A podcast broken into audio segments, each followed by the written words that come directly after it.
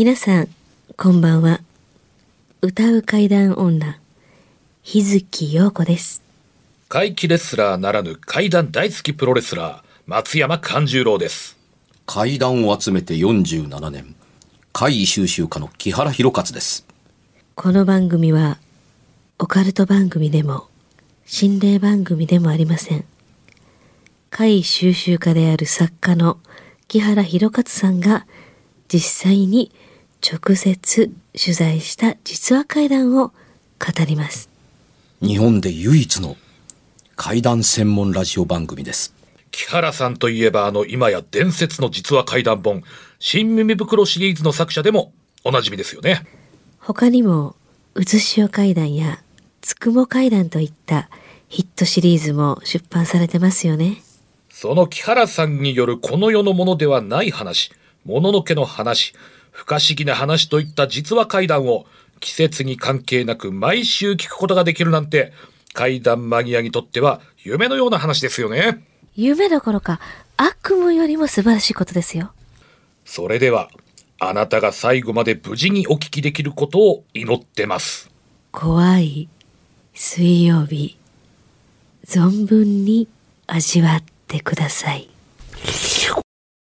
今日は？えー、2月の17日です。あ、もう2月もね。ああ、2月の半ばで。ございます。ねえ、日月さん、大丈夫？あの、震えてませんか？うーん。恐怖にね、今日ね、うん。今日というか今、今、なんかもうつ、先週からの続きで、もやもやしてる。もやもやしてますか？チョコレートくれてへんからや。聞いても、ええあ、ほんまや。バレンタインも、あ持ほんまやってくるべきやった、これ。まだまだ1月のあの12 12日日収録してるのはね。きっとでも次の週収録の時にはうん持ってきてください来るはず。リスナーの皆さん忘れなくね。あの。向こう1年間ええ受け付けてますよね。そうです。もうずっと毎日受け付けてますから。で、いわくつきのまま全部、佐々木ディレクターに僕のところ持ってくださガラクタとかやめてくださいよあ。いらんもんだから。でもあのーいわくつきの。そうそう、ね、お役目が終わったお札とかもね。いや、じゃあ、それ神社に持ってってください。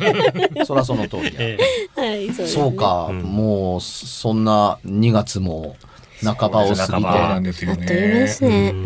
あの1年12ヶ月のうちのうんい一月目がもうこんなにあっさりと終わってたんだな。そうですよ。そういうふうにあの過去から放送してるわけなわけですね。えん。えーさて前回は、そう。はい。えーあの日日月陽子さんポロッとね。がですね言ってましたけどね。のお正月の霊的緊縛事件にありましてう。例なのか何なのか、未来からの、なんかね、メッセージなのかなのか。何なのか。年明け早々のしかもタイミングでね。そうアラームに助けていただいて。それで、ひょっとしてこういう音じゃないのっていうふうに例えに出したのが、うん。あの、アナログで録音された、いわゆるカセットテープのような音を早送りしたような音じゃないっていうふうに例えで出したら、うん。あ、そうそう、それって言ったら似てる似てる。近しい音があるよっていうのを、まあ、先週聞かせましょうというう話に、あの、なってたものをご用意しましたので、うんはい。まあ、それはご用意できるわね。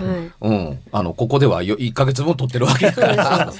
もともとあったんやの。ええじゃあそれはね、iPad の中に入ってたんですけども、うん今回は、あのー映像見せ、というか、ラジオではなくて、ええあのーこういうことがニコ生であったんだっていうのを見せるために、あの、前回の放送の時、携帯に入ってるからと思って見せたら、ちっちゃちょびって見えへんという話になったので、あ、これは失敗やったと思って iPad の方を持ってきたんですけども、うん。たまたま陽子ちゃんの話を聞いた時に、あれ？それと同じ音は入ってるぞと思ったから、あの例え話が簡単に出たわけですね。なんか早口を一生懸命伝えてる感じ。まあそういう意味では、そのカセットテープが早く。ただその、えっと、音質的にはう、ん。声が普通の、あの、こう会話してる声ではなかったっていうう感じ。んなんですよね。まあ聞いてみないとねっていうあれですけど。ね、あのーご託はさておき、はいまず音聞かせましょうか。マイクのそばにちょっと持ってきます、はいはい。はい。多分こっからで入ると思うんですけど、僕のニコ生の中で、あの、九段ちゃんの暗殺計画の中で起こった、あの、音が、配信ではこんな風に流れてたんですけどね。いきますよ。はい。はいとか、はいはい、ああ消してしまったりとか、それが復旧させたくて、突っ込んだ、復旧通路の中の150のなんで配信が重くなるの？ニコニコが重い。うん。めっ聞ちゃに、こえましためちゃくちゃこんな感じですあ。、こんな感じです。感じ。はっきりわかりました。めちゃ。くちゃこんな感じ。ただ、ただ、えもう一回ややるよもっ。と、はいはい。視聴者の方は、あの、こう、お前らの話やから、こういうのをようよう聞かせろときっと言うと思うので。えー、上がいたりとか、はいはい、あーまあ、消してしまったりは、それが復旧させたくて突っ込んだ、えー復旧通路の中の150のなんで配信が重くなるの？ニコニコが重い。はあ。ニコニコが重いという話がちょっと出てたりします。ん。で、これがブレた感じの、ブロブロブロって感じの。はいうん、あの重い時にこんなこと必ずしも怪現象だと言って言いたいわけではないんですよ。はいはい。うん。あのー重かった時にこんなことが起こっているのであろうという声が入ってきてるわけで多分重いんでしょうね、うん。というふうに。実際その電子的な感じの声って言ったじゃないですか。はいそういった意味では、言ってもこれも、この、配信してる時のだから、まあ、機械通しますよね。えを今聞いたんですけど、ものすごく似てます。ブラブラブラっていう意味では似てるんですけど、えええただ、音のキー、高さが違う。あもっと高いんですかもっと高い声で、声なのかね。うんで、さっきみたいな感じでした。ほんまそんな感じ。ほんまこんな感じこれをもっと、今の感じで、もっとさっきみたいにブレた感、あの、あほんまにカセットテープの早回しや。じゃあ。早いや、回しとか、うん早回しを真似するとこうなるよね。ええ。っていうふうに。あの、音が高くなるんそうそうそうそうですよ。で、電子音的な、私からしたら、ちょっとなんていうんですか、昔よくあった宇宙人の声だみたいな、うん。あの、震えたような、ええあんな感じで聞こえたんですよ、ね。あの、ビデオテープをね、あの、頭出しするのに逆回しを、音音を出したままややって、あの、逆回しするとこんな音になりやすいから、例えとして出せるのは簡単なんですけど、うん。まあ、それを言ったところで本物に伝わるわけではないんですけれども、まあ、あのー日月陽子ちゃんがこんな声を聞いてくれてよかったねと。よかった。あのー一応、これも言うとかなあかんとこですけど、大丈夫か君？いや頭。ま。いやいや、大丈夫。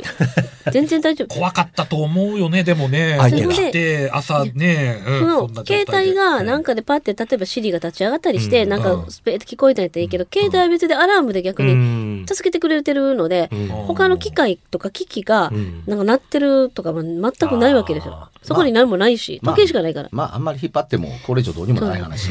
そうですね。まあ、まあ変なことがありましたという。うんままたもう一個あったら今教えてください。今度、もうちょっとこうね、すごいものに遭遇して、ね。そんな、もうそんな分かっとってできまあ、ませんねもしくはあのドライブレコーダーあ、部屋そうにつけていた部屋にドライブレコーダーつけたら先決。だからそれつけて生活するのもどうなんて思いますけど、なんか、なんか常に監視されてるみたいななんかそんな感じありますね。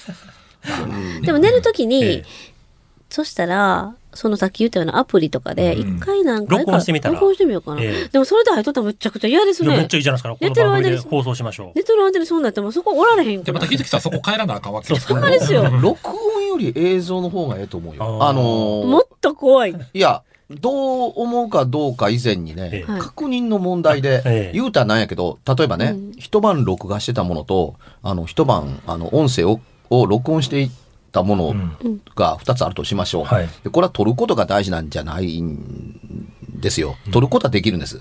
うん。問題は、どうやってそこに何かあったかを確認するかの方方が大変。つまり、例えば12時間かかって寝てる間中の、あの、音を取りました、画像を取りましたっていうのをまともに確認したら12時間起きてこれ聞かなあかんの。そうですねなっちゃいますよねうんなるよね。ううんん。だから、あの、できることならば、あのー圧縮してみたいでしょ、うんというか、見ると、物が動いてくれたら確認がしやすい。うん例えば、早送り的に。うんあの、パソコン的には30秒ごとにジャンプしてみるっていうことができたりするから、これだと、まあ、あのーあっという間でしょ、うんっていうことができたりするけど、音で何かがあったかどうかを確認するのってすごく難しい。まあ、波形を出すかですね。このそう今録音してるみたいな感じで。波形を出すのが一番そうですあね。の僕はソアプリフトでで。えっ、と、いびき解消なんとかアプリって、いはいはいはいはい分のレムのそのいびきかいてる時間を知るための、え。で、何もなければ、あの、一定のものを保ってたら何もないんですけど、そこに例えば変わった音がしたり、なんかした時だけパッてこうそれを取ってあ動かすっていうアプリがああ、それやったらいいんちゃいます？じゃあ。気がする。やってください。で、この世ならざるものの音をぜひ取ってください。ずっといびきが入ってる可能性も高いけどね日。月さんのこの世ならざるいびきが。怖いやん。そうそうそうそう。生きてる。そっちの方が面白い生きてる。うわ死んでない。そしたそしたら、そしたで、また、ほら、今度健康に気をつけなきゃって思うよね。健康になるから。どうしても録音に持っていく。番組の趣旨も変わって変わって変わってますね。健康のあの番組になってる。でもね、えあのー一人で喋ってたら、怖いですね、それも。変な寝言がないっ。変な寝言がちょっと。その寝言がさ、めっちゃはっきりしてても怖いね。会話のような寝言やったら。ね、誰かとほんまに喋ってて。ええうん物語になっとっそれたら。も怖いな。何もないので起こっていることなのか、ええ何かあって起こったことなのか結局聞いただけではわからないとええわからないただ日月陽子が怖かったっていうオチになるかもしれないね。まあでもよく、よく持ってきてくれたね。ううんん。そういう体型を。自分の中ではまあでも恐ろしいっていうね、うんバクバク感がなかったから、バクバク割とまだ言いやすかったの言いやすかった。いやー2021年のええ幕開けでしたね。ええ幕開け水木さん的にははいね宇宙人からのメッセージ。そうですよ、何か。ね何を言ってるのか分からへんもんをメッセージっていうのもいかがなものかと思いますがね 私は。そう思うことにする。日月さんご苦労様でした。ええもう、もう十分です。もうそう思うことにしとかな。怖くて寝られへん。志保美悦子とね、真田広之さんの主演した千葉真一さんも出てくる映画とちゃうねんから、まあ、宇宙からのメッセージもほどほどにしといてやっていう。あったね大丈夫。あとはじゃあもう拙者が全部お願いします。うん。じゃあもう、あの、はい。お題なんですけど、えはい。少々お時間よろしいでしょうか？は壊れる系の階段ってあるよなってちょっと思ったんですよ。はい。今のあのお声の早回しだとか、うん。ここの機材で録音機材が急にプッて止まったりだとか、でもそういうのって誤作動の範疇だと思うんですよ。うん。それがそのままもう機能を停止、そういう意味で壊れてしまったりとか、あとはあの、そう簡単に切れないような繊維がありえないように綺麗にぷっつり切れてたり、相当硬いものがいきなりひびがピシッて入ったり、もうそういう破損系っていうんですかね。あると、うんあるんじゃないかなと思うんですけど、これで逆もしかりじゃないかと思ったんですね。例えば、えー壊れて作動するはずのないものが再び作動し出すだとか、あとはその破損してたものが、まあ、ひびが入っていたり、切れていたりだとか、そうしたものが修復されている。くとかうん、傷がなくなるとか。そういう痕跡がなくなるだとあかー、そういうお話があったら、ちょっと聞いてみたいなって興味があったんですけど、いかがなもん着眼点は面白いね。壊れる話っていうのが出てくると、はい。あのー多分これまでで使っ直接そのお題であったかどうかはわからないけれども、それに関わる話は多かったと思うんですよ。ええなんせ、あの、パソコン系私壊す壊す。壊す壊す。うん。うん。で、直したことがあるのかっていうと、ないないっていう話。ないない。うんこれは、それはないにね。だったりする。で、あのーね、この手のパソコン系の、いわゆる機能っていうのって、あの、直したのではなくて、回復するとか元に戻るだけであって、誰も修復したとは思ってくれない世界だったりするから、それは当然のことだったりはするんですよ。で、えー壊れたものが、あの、治るものというのって、あのー実に微妙で、前にあの何度もこの番組でもあの言いましたけれども、その怪異というのは、そのいわばあの見る側の技術、聞く側の技術の方がのあのスキルの高さに意味があると思いますよっていう話をしましたよね。はいで、あの壊れる方はあのあるものからあの使えないものに変質を遂げますよね。うんはい。そうすると変質を遂げたまんまずっと続きますよね。はい。当たり前ですよね。うんあの、茶碗がかけたらずっと茶碗がかけたまんまでしょ、ううん。だから、その話とともにかけた茶碗を見せることによって、このような形で、あの、亡くなった時にかけたのだ、などという、うんあの、オフィレをつければいいわけですよ。はいはいはい。一方、物が治るっていう話というのは、治るというのは元に戻ることでしょ、うんはい。したがって、間に壊れていた期間があったのだ、うん。壊れていた状態があったのだ、これがそうなんだけれどもね、うん。と見せた時に、どこも壊れてないやんか、うん。っていう話になるわけだから、ほんまに壊れとったんかってね。その通り、エグザクトリー。や。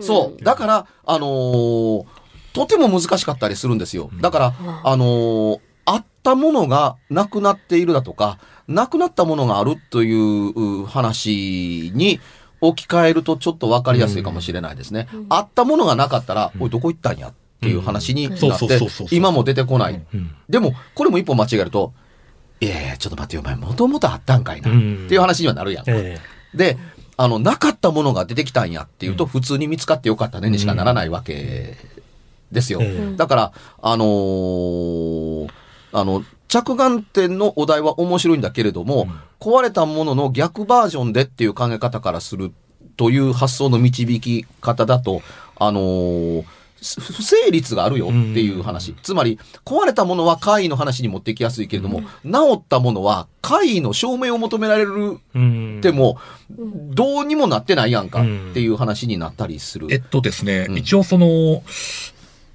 これという例えとして、まあ、創作の中で、になると思うんですけど、よくあるじゃないですか。線の切れた電話が急に鳴り出すとか。まあ、そういうとこから、まあなんかこう導き出したお題というか、もう少し掘り下げて見れないもんかなという。あの、もあののがみんなが見てる前で物が壊れて、またそれがそのまま元に戻るとかね。そういうことがあればそこまで、行くとす本当にねごいねあ。ーまあすごいことだと思いますけど。イエス・ザッツ・ライトなんですけどただね、うん多分僕この番組で、何年だったっけ？えもう5年ぐらいになる。5年ぐらいやってる中でやってます。そんぐらいやってまあの、多分ね、あの、カンちゃんからお題をもらった時に、いい着眼点だねって言ったの。は、多分これが初めてそうだと思う。ですね。初めてでしょ、はい。あの、お題をもらったら何でも褒めるわけではなかったりするし、もちろん、うん。あの、あの、クソしてるわけでもないんですけれども、うん。あの、そうではなくて、着眼点というのの導き方が面白いうん。と思ってたりするのは、確かにね、壊れたものが元に戻るということがあるのだろうかというので、あの、着眼点が面白いとしか言いようがなかったりするのは、壊れるとは何のことを指すのかといええう認定の幅が広い面白さがあるうんん。ですよ。あのー目に見えなくて証明できないもので言うのならば、例えば、心とか。うん。ああ、なるほど。うんうん。これは治ったというも言うけ言うけども、回復とも言いますよね。そうですね。あるいは、あのー生命活動というっていうと、死んでたものが生き返ったという話にうん。近しいものを感じるでしょ？そうですね。うん。これは、あのー蘇生も含めて、あの、別な言葉でくくられるカテゴリーですけど、壊れたものが治ったというう範疇にも、あの、ちゃんと入ってる世界ではあると思うんですよ。で、もちろん、あの、信じがたいかもわからないけれども、物体はそれがあったらすごいよねと思うけれども、治ったものを見せられて、うん。うん。治ったんだよって言われたら、お前大丈夫？っていう世界には、あのーなりますよね。一方、あの、肉体の壊れ、怪我とか病気っていうのを治すのも、壊れたものを治す範疇に入ると思うんです。えうん。あの、そういうことまで、あの、含められ、含むことができたりするので、あ、確かに治ったら怖いという考え方って、あの、考え方の中に入っててうんいいもんだし、そういうものの見方で捉えた話もあったような気もするけれども、そういうジャンルでくくったことがないから、ちょっとね、ああ、いい着眼点だなと、そういうつもりで人に聞いてもらったことがないからうん、こういう体験ありませんかっていうふうに、いろいろ突っ込むことがあっても、こ壊れたものが治ったっていうことないですかって。いや、それは修理に倒したら、いや、しそういう話ではなくて。っていう形にすぐ落とし込まれてしまうので、あの、意図的に人に尋ねたことがないんです、その質問を。うん、だから、ああ、いい着眼点やなっていうふうに、その、ものが、あの、自然に壊れる話はあるけれども、ものが自然に治るっていう不思議なものに直面したことがありますかっていうと、うん。質問をしたことがない質問を人から聞くのってちょっとびっくり。うんありとあらゆる、あの、おあの手この手で人からなんか話聞き出そうと思って、様々な質問を、あの、こう子供の頃から繰り返してきたけど、その質問、人に向かってしたことが一度もない。うん。あなので、あすあの、なので着眼点なんですよ。うんいい質問だねじゃなくて、えあ、それは着眼点すごいなと思って。で、それで捉えら捉えられることって、こんだけ引っ張りながら思い出してたりするんだけども、はいどれも該当するう話になるなと思ったりする。要要するにその、死んだ人間が生き返った話って、はい死んだ人から聞いたことがある。ええ死んだ人からって生き返ったからだけど、えうん、あの、こんなものがあったりとか、こんなものが見えたよっていうふうになったりするけれども、これは、あの、この臨死体験というのって、うん。一昔前までは、いや、それは生き返ったんじゃなくて、死んでなかったんだと、もともと言われ続けた世界だったりするわけですよ。うん。キンキンになってから、あの、確かに、あの、人が、あの、亡くなられたという、あの、結論が下された後で蘇ったというのがあるから、うん。臨死体験というのが、あの、にわかに注目された時代があったので、ってな話なんて別に聞いても面白くもなんともなかったりするでしょう。あの、この番組を大好きで聞いてる人にしてみたら、もっとね、あのー頭の中での検索を一生懸命やってたりするのは、本当に壊れたものが治らへんかなと思う、治れ、治ったっていうのに近しいものはないのかなと考えてたりするんですけど、あのーそのね、あのーエントロピーの逆みたいな、うん。あのーほっといても冷めるけれども、ええ。ほっといたら熱くなるっていうようなエントロピーの逆みたいなことって、あんま起こらへんやろなと思ってたりするけども、全くないのかっていうと、何かあったはずなんだけどな、うん。治ったら素敵だとも思ったんですよ。うん。思い出の品だったりとかしたら、特に。一点物とかやったらね、特に。う。ん。あのー変わったことで言うとね、あのーカンちゃんのリングに上がった、あの女の子で僕の知り合いがいたでしょ。う。ひ、ひ日向小春ちゃんですね。日向小春ちゃんはい。はいうん。あのー彼女がなぜ知ってたかっていうと、僕の原作の舞台に彼女があ、はいはいはい。出てくれたなん、出てくれたからなんですよ。はい。うん。えー、小柄なアイドルの役かなんかで出てくれたのかな？はい。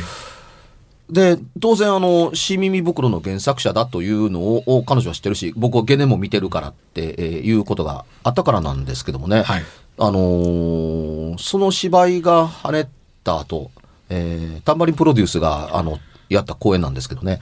えー、確かね、えー、バッショーはキンケロシアターで、あのーキンキンケロンパあはい。の、うんうんうんうんあのお二人が、あの、内海みどりさんと、あの、相川金也さんが、あの、若手の人たちに舞台が必要だからというので、あの、建てはったシアターがあるんですよ。はい。ここで新耳をかけた時やったと、あの、うん。思います。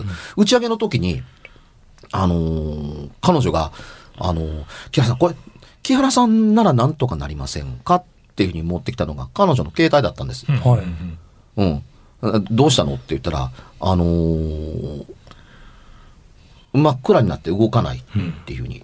で、で、電源が切れたんじゃないのって言おうかと思った時に、うんあのーなんかね、電源の表示はあるんですよ。えただ画面が真っ黒になってるだけでっていう。うんこれが、あの、すあの、さっきからこうね、あの、おおふと気がついたら、ん真っ暗になって動かないのか、いじってたらそうなったのかわからないけれども、あの、ん元の画面に戻らないっていうふうに。で、今までなかったのに、新耳の舞台の晴れた後、あの、こうなったので、で、ずっとこのままだったら、その、ま、つかないままで、さすがにその、いつまで経っても元に戻らないから、うん。あの、打ち上げに場所が移った時に、あの、木原さんならなんとかできませんっていうふうに、なんで僕なのっていうふうに、心の中で、俺壊す方が得意やねん。デストロイヤーやねん。クラッシャーやねんとかって思いながら、俺に直せとっていうふうに。ところがね、あの、そう思うはずの僕が、あの、事情を聞いて、あ、そんなに長い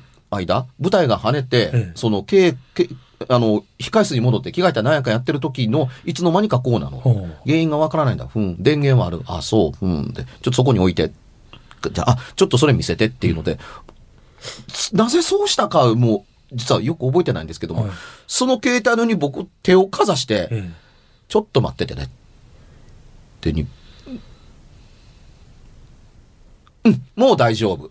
あの、指で触ってごらんっていう、その真っ黒の画面をピッとタッチしたら、パンと明るくなって元に戻ったって。で、まさにこれよ、えうん。で、その周りにいいた子たちが、それまで大騒ぎしてらしい。えだから女の子たちが、えーっていう声が上がったの、その打ち上げの場所でっていうふうに、どうした？って言った時に、その、あの、彼女が周りに見せた時に、別に何もなってないやんか。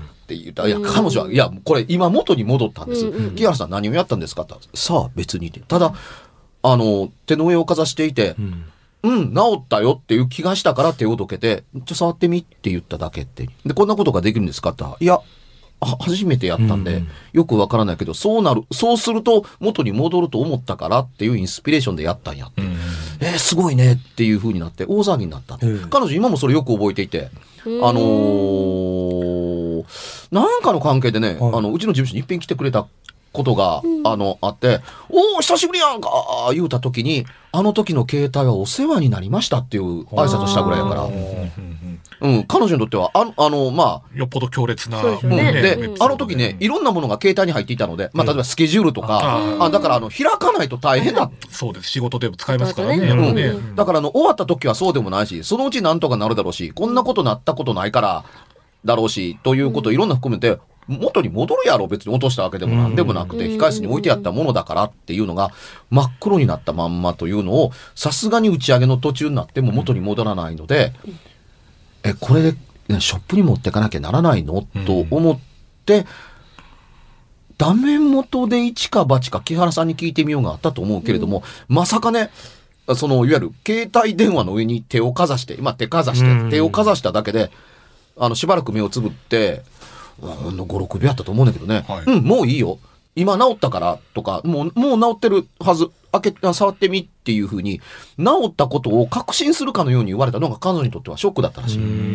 え、何にもやってないやんだってっていうふうに、たかだかってかざしたぐらいで、自分はもう、ああっちこっちいろんなことをやっても元に戻らなかったのでというのが、あの、えーそうなんですか？っていう顔を曇らせたまんまで、ポッと指先た、あの、触った途端に、パッと明るくなって元に持ったから、あその途中の過程を散々聞いていた周りのその女優陣がそれを見て、どよめいた。いやえーっていう声があって、え、何がそんなにびっくりすることなの？というだけ動かなかった、動作不作動不能になった時間が長かったあの。あ。だと思う。サイキックパワーで。うん。ハンドパワー。だから木原さんが直したっていうのが本当まずいや、僕が後にも先にも、なんかこうね、電子機器を直したなんて、こんな話ぐらいちゃうやろか。だってご自分で壊す方が得意ですよねだから物も壊すし、物も直すし、どないなっとんですかだからこ小春ちゃんもだからダメ元で持ってったけど、とどめ刺されなくてよかったねってすごい思いましたもん今まあ本当やね携。帯ただ、うん。あの、今、実名出しても問題がなかろうと思ったのは、その挨拶があったから、うん。お久しぶりって、あの時の携帯お世話になりましたみたいなような、直していただいてっていうに、あ、まだ覚えてるのか。あれ、お前の携帯か、そういえば、みたいなような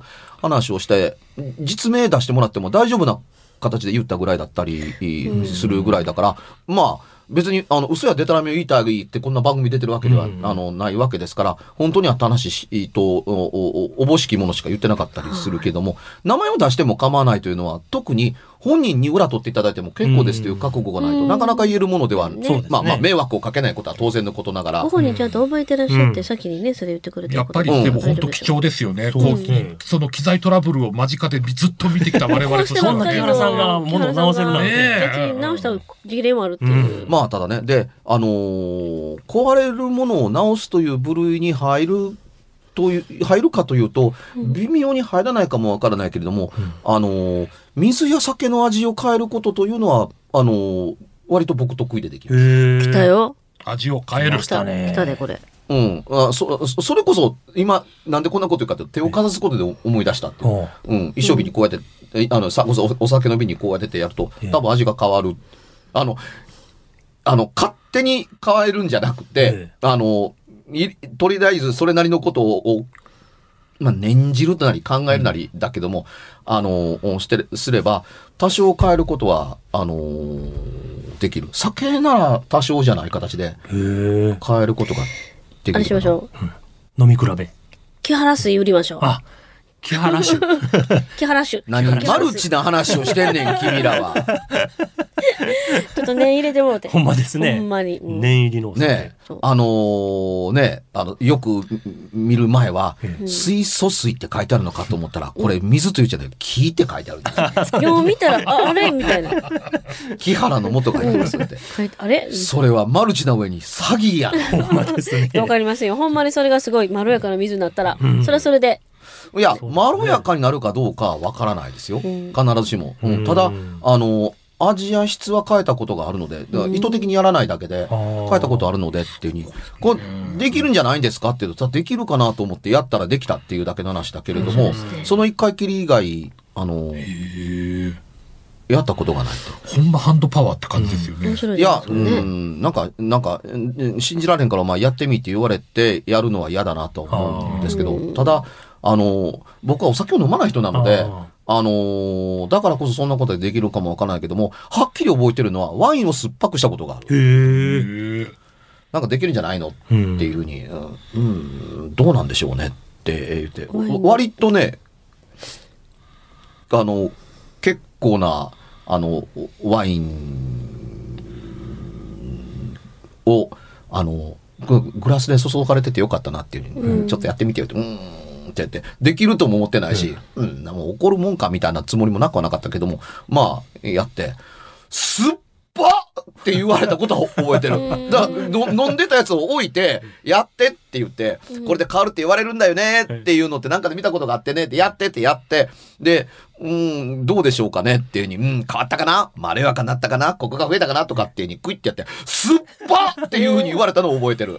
ワインをさ熟成させすぎたのか、それがもっと戻戻ったのか。参加してもな。酸化なのか、うん。もっとそれワインの前の元に戻したのか。でもい。ずれにせよ結構な時間軸ですねどっちもね。ね、ワインビネガーになったのか、あの、そもそものね、あの、ブドウ果汁のよううんな最初の。ものがなったのか、よくわからないですけれども、あの、その場で捨てられたからね、はあこれ、高いんだよって、知らんがな、そんなん、みたいな。僕わからへんから、みたいなハン。ドパワーやハンドパワーハンドパワーですね。いつか水をビールに変えてほしいもんそうですねうん水はビールに変わりません。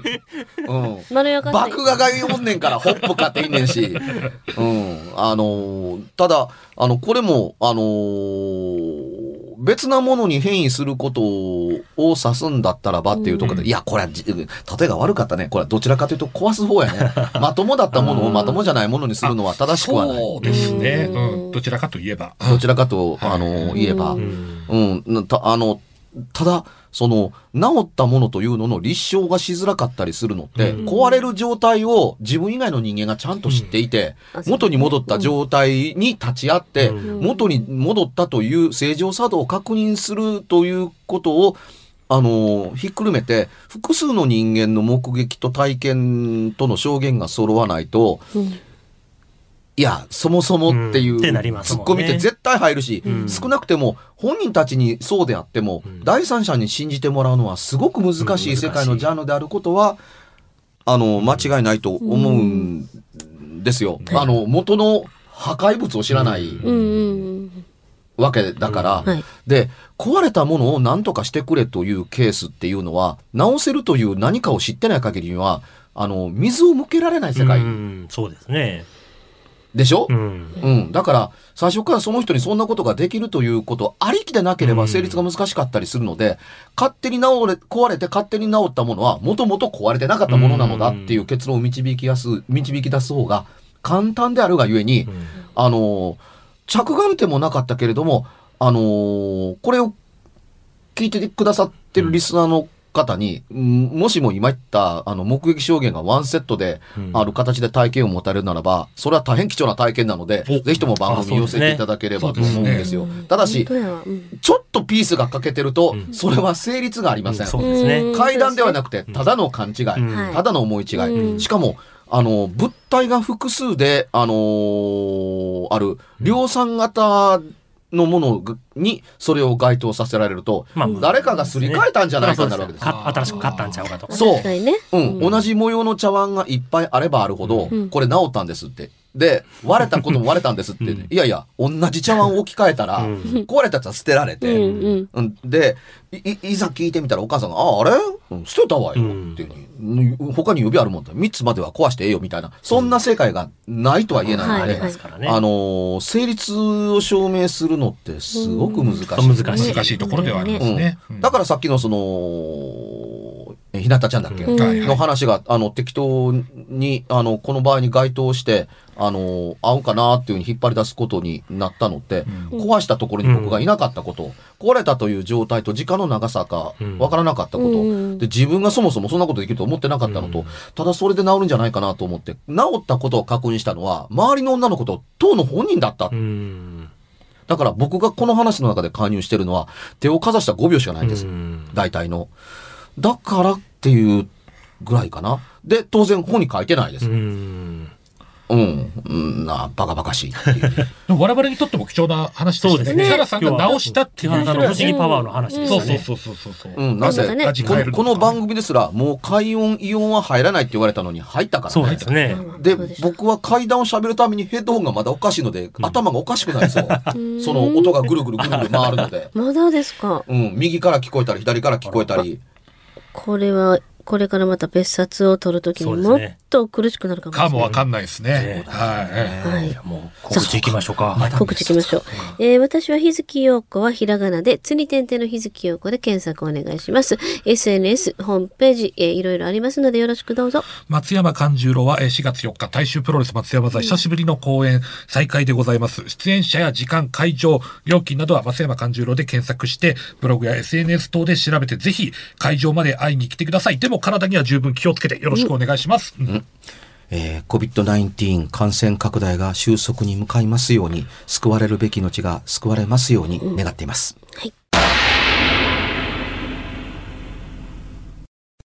番組では別冊怪談ラジオを販売しております。